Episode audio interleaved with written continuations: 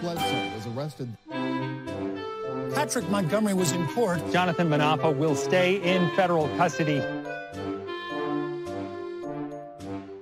No, I don't take responsibility at all. Hey everyone, welcome to the show. So, 26 year old Colorado resident Robert Gieswein, I think is how you pronounce it, he was seen at the Capitol marching with the Proud Boys, but he's actually more directly linked to the Oath Keepers. Gieswein was wearing paramilitary gear, he was carrying a baseball bat, and he was present at the first violent breach on the Capitol grounds. That was at Peace Circle. As you guys probably recall, there was a female officer who became unconscious because of, of Trump terrorists. They attacked the barricades and they were shaking them so violently that she fell backwards. She cracked her head on the concrete steps. Well, following that breach at, at those gates, Gieswein and the mob moved closer to the building. Um, he maneuvered his way to the front of the police lines, and Gieswein joined him with others in pushing against officers as they were trying to set up metal barricades to prevent a further advance of the mob. He was then seen throwing a water bottle at the police, and then shortly after that, Gieswein was interviewed and he said, quote, this is fucking crazy and then something unintelligible and he said quote i would die for this.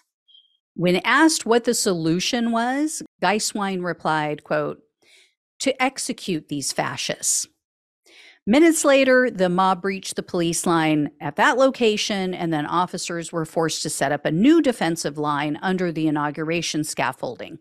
Gieswein was seen on video helping others to move a barricade then he was seen shooting police with pepper spray. That police line was breached as well a short time later. And as Gieswein and the others advanced closer to the building, he again sprayed officers with chemicals. Then, as they continued to move up the stairs, get even closer to the Capitol, Gieswein again shot pepper spray at the officers that are at a line of officers a third time. When Gieswein reached the building, he was then seen on video banging on a window. And off to his right, there was Proud Boys member Dominic Pezzola. You guys have all seen this. He was using a stolen riot shield to shatter another window. Well, after Pezzola successfully busted in that window, Gieswein was either the second or third person to enter the building. So, along with others, he confronted officers. Uh, they were trying to block a passage uh, upstairs in the building. This was after he and others had chased Officer Eugene Goodman up several sl- flights of stairs. You guys have also seen that video. He was seen on surveillance video encouraging others to move forward. And then he was also seen gesturing at the police with his baseball bat.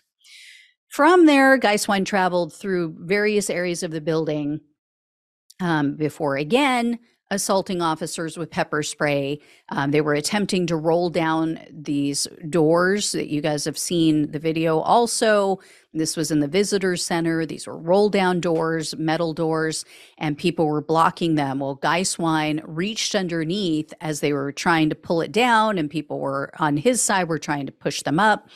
He reached under and sprayed the officers. Sometime after that, he was seen trying to intervene in the arrest of another member of the mob. Um, he also, again, sprayed the two arresting officers as they were trying to arrest this guy. Well, one of the officers let that suspect go so he could grab Gieswein. Gieswein then tried to punch that officer, and then both of the officers got into a physical scuffle with him, and then all three of them ended up falling on the ground. Unfortunately, somehow he broke free and he took off before they could arrest him. After that assault, Gieswein went into the Capitol Rotunda. He took part in another push against a police line. This time they were unsuccessful. And then eventually Gieswein sat down on the floor and he told the police that he couldn't breathe. And then he also told them, quote, I just don't want to get arrested. I'm doing this for us. Yeah. I'm beating you. I'm spraying you for us. sounds like an abuser to me. Um, he left the building nearly 90 minutes after entering.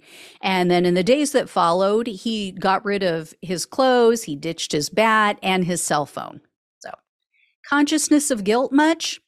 So Gieswein was arrested on January 18th of 2021, and in a second superseding indictment, he was charged with obstructing an official proceeding, two counts of civil disorder, assaulting officers, five counts of assaulting officers with a dangerous weapon, destruction of government property, and entering a restricted building with a dangerous weapon. Gieswein originally rejected a plea deal, but then later he went back to the government and said, hey, is that still on the table? so they agreed. They said, okay, yeah, we'll, we'll go for it. Um, so in March of 2023, Gieswein pleaded guilty to two counts of assaulting officers, uh, and the dangerous weapon enhancement, though, was dropped. So Gieswein was facing up to eight years in prison for each of those counts, plus three years of probation and 250,000 in fines. The prosecutor, however, requested only 60 months in prison three years of probation, and 2000 in restitution. U.S. District Judge Trevor McFadden presided over Gieswein's case, and at the sentencing hearing, he said Gieswein's actions were among the most, quote, violent, egregious, and serious. And then he added, quote, I think in many ways your case is an exemplar of the dangers of a mob mentality.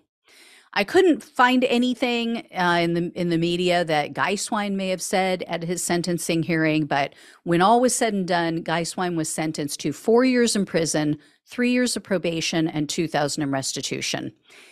Considering that this was Trump appointee Trevor McFadden, this was the best we could hope for. Honestly, you know, not enough at all, considering how many officers he assaulted, but it is what it is. Like I said, it, it was McFadden. And Gieswein is one of the few who's been held since his arrest in January of 2021. So he will get credit for time served. Um, unfortunately, but that might mean he's eligible for early release prior to the 2024 election. I mean, he'll still be on probation, but he might actually be a free man by then. Won't be able to vote, but he can do other things, right? As we've seen.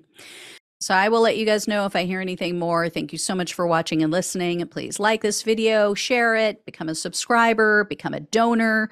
Um, if you can do a monthly donation, it really helps. Links are down below in the description on the YouTube channel and on the podcast. Uh, but even if you can only leave a one time tip, or super thanks, depending on what platform you're on. That is also greatly appreciated. So, love you guys. Take care, and I'll talk with you soon.